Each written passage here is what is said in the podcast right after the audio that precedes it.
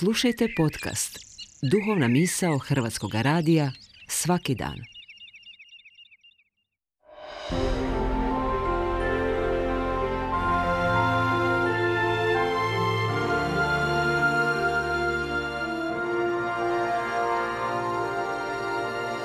Duhovna misao. Urednica je Blaženka Jančić.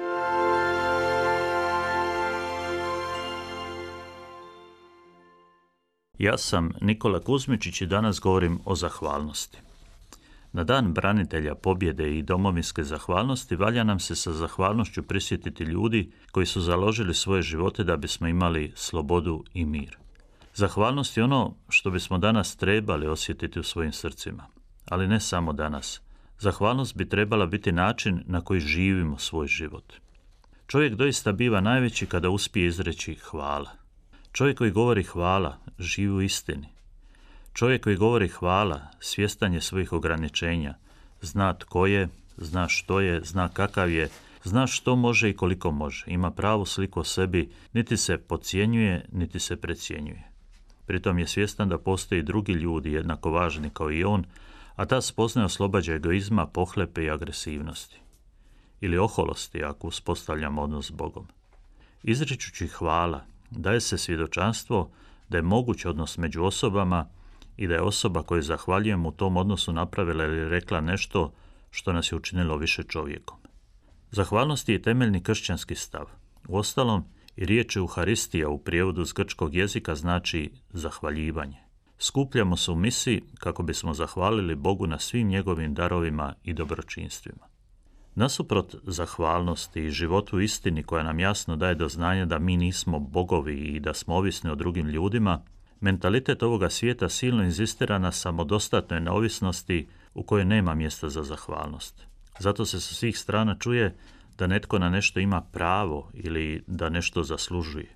I uče nas da ćemo ostvariti neka prava ako se borimo za njih.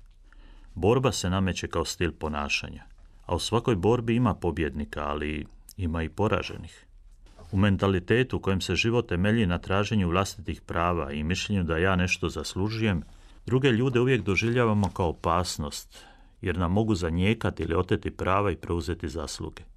Zato se ne možemo niti u jednom trenutku opustiti, jer konkurencija nikada ne spava.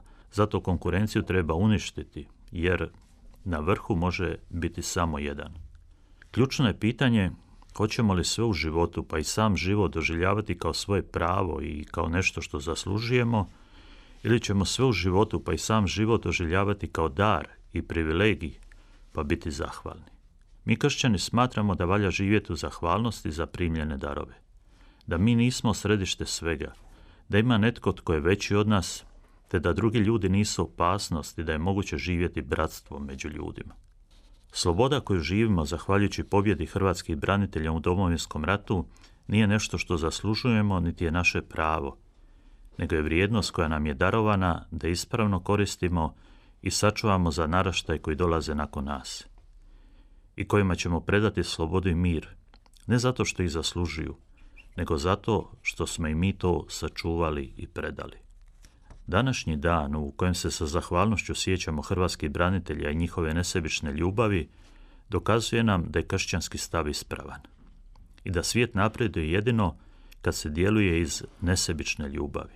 I uči nas da tako živimo svaki dan. Shvaćajući da je život nezasluženi dar koji nam je povjeren da koristimo talente koji su nam također darovani, te da živimo Bogu na slavu, drugim ljudima na korist i na spasenje svoje duše.